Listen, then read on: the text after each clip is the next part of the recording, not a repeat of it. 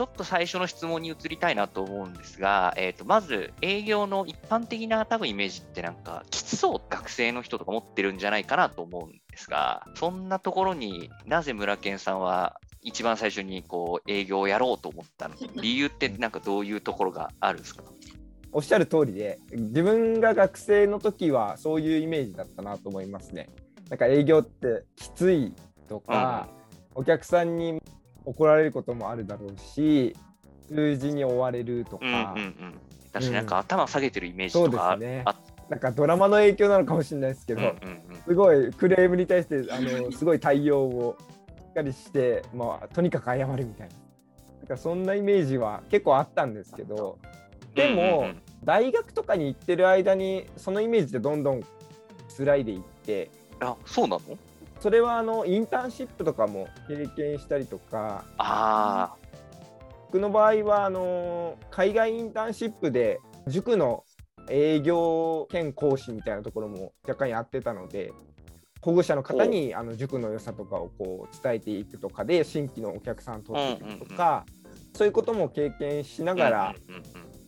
ただこう数字に追われるっていうよりかは相手の話ちゃんと聞いてそこにこうぴったりなものをお伝えしていけば入会してくれるとかちゃんと買ってくれるっていう。はいはいはいはいあそういう経験がね、大学の時に実際に経験をして印象がちょっと変わったって感じ？それはすごいいい経験だね、ね大学の在学中に。はい、でそれで、就活の時も営業職をメインでそうですね、割と営業職にこだこだわってたというか、もう絞ってたと思いますね。そうなんだ。じゃあやっぱりそれはその時の大学のインターンの経験がやっぱ結構大きかった？大きかったですかね。はい、あとはやっぱりこう職種でどういうこうスキルが身につくかっていうのもあるじゃないですか。仕事をしていく中で身につくスキルみたいな。まあ、そこで言うともともと僕はあの理系の学生でプログラミングとかもしてましたし、はい、ものづくりみたいなところをやる学部学科だったんですけどそれやっててそんな楽しくないなっていうふうに、まあ、僕個人が思っちゃってですね。あものづくりとかが大学入ってやってみたけど合わないなみたいな。そうなんですよ。意外とはいあそこまではまんないなみたいな。なるほどね。それで営業みたいなのやってみたら楽しいし、なんか合いそうだなみたいな感じになって、理系だけど、そっちで就活したってこと？そうですね。はい。どっちかというと、やっぱ人とこう話したりする方が好きだし、はいはい、得意かなっていうのもあったので。うん、いやそっか。でもそうだよね。大学入ってからでも変わるよね。あ変わりますね。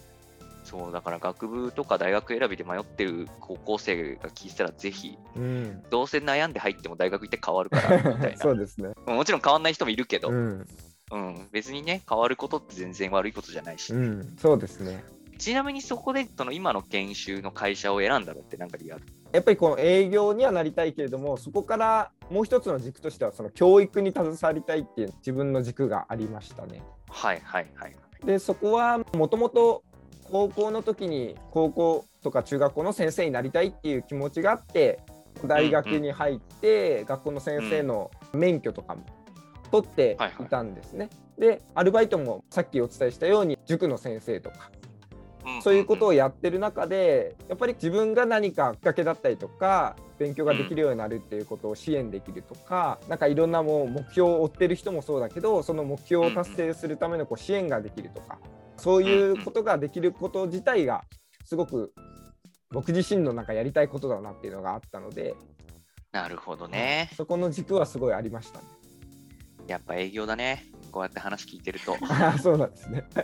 いやそうやっぱ今までねそうコンサルタントの人もとかね 3D モデラーとか薬剤師とかもインタビューしてきて、やっぱね、営業の人は営業の人の話し方だなって思っちゃう。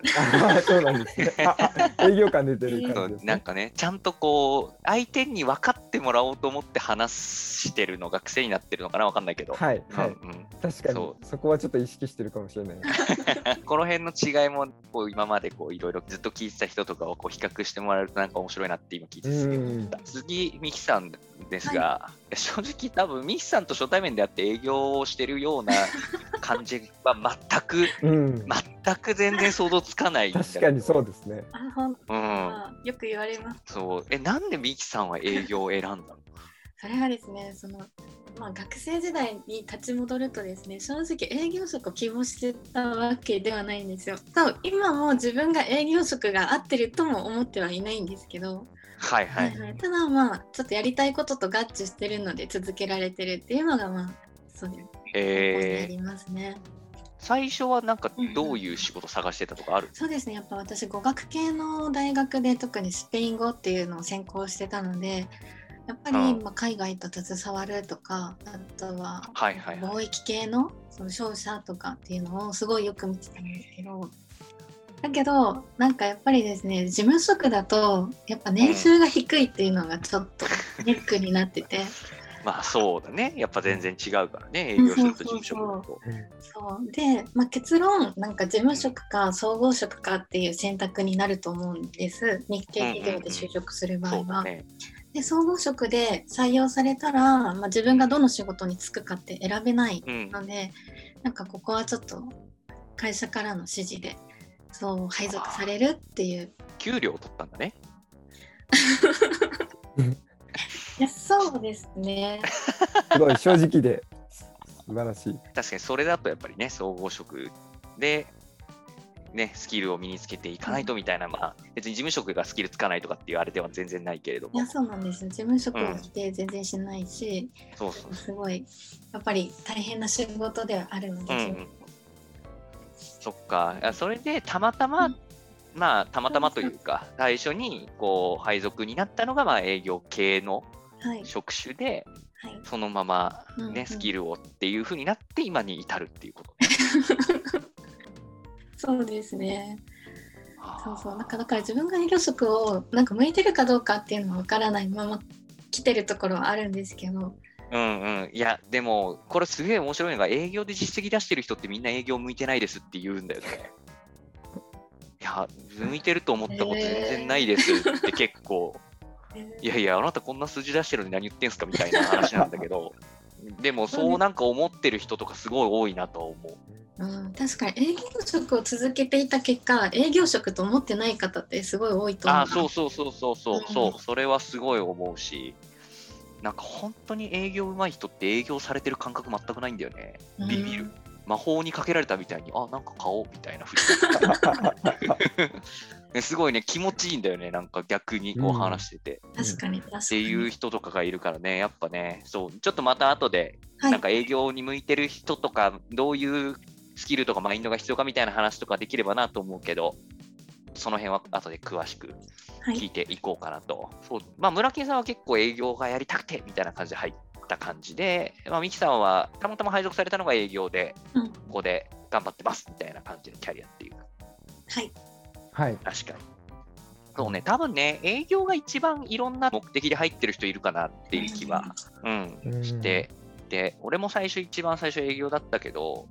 俺どうせ会社員長くやれなくて、どうせ会社立ち上げるだろうから営業できないと死ぬんだろうな、みたいな感じで営業職を選んだ。えーうん。結構じゃあ先を見て、先っていうかもう多分会社員は多分もう一緒はできないっていうのがなんか性格的なところでなんとなく多分そうなんだろうなと思っていや、すごいですね。そう思ってたんですね。あの就職するタイミングで。ううん、何で起業するとか全く考えてなかったよね。ーん。人の言うこと多分ずっと聞けないから無理だよ どうせ独立するんだろうなと思って、でもね、社長になって一番大事なのって営業でね、何か取ってきてお金稼いでこないと会社潰れちゃうから、そのスキルは絶対にあった方がいいよな、みたいな、はい、そうですね。そんなざっくりとした感じで営業、まあ、営業に飛び込んだな。うんうんうんうん。まあでも全然あありますよね。なんかもっと、なんだろう、人間っぽいなっていう理由で言うと、一番稼げるからみたいな。そうね。いや、はいそれもある。うん。ね、年齢関係なく稼げるっていうのもあるしね。そうですね。結構インセンティブやってる会社とかもありますし。うん、そうね。そう、そういうところでいっぱいいろんな魅力が実はある仕事なんですよっていうのをね、うんあの、ぜひ伝えていきたい。うん一旦今回はこんな感じでもう本当に触りの触りで、これから、その、じゃあ営業ってでも実は本当は辛いとこありますよねみたいな話とか、でも逆に営業だからこそのこういうタイミング、瞬間ってたまらないよねっていうのもあると思うし、そういうのをちょっといろいろ今後聞いていきたいかなと思いますんで、一旦はい今回はこんな感じで終わりにしたいと思いますんで、また次回よろしくお願いします。よろしくお願いします。お願いします。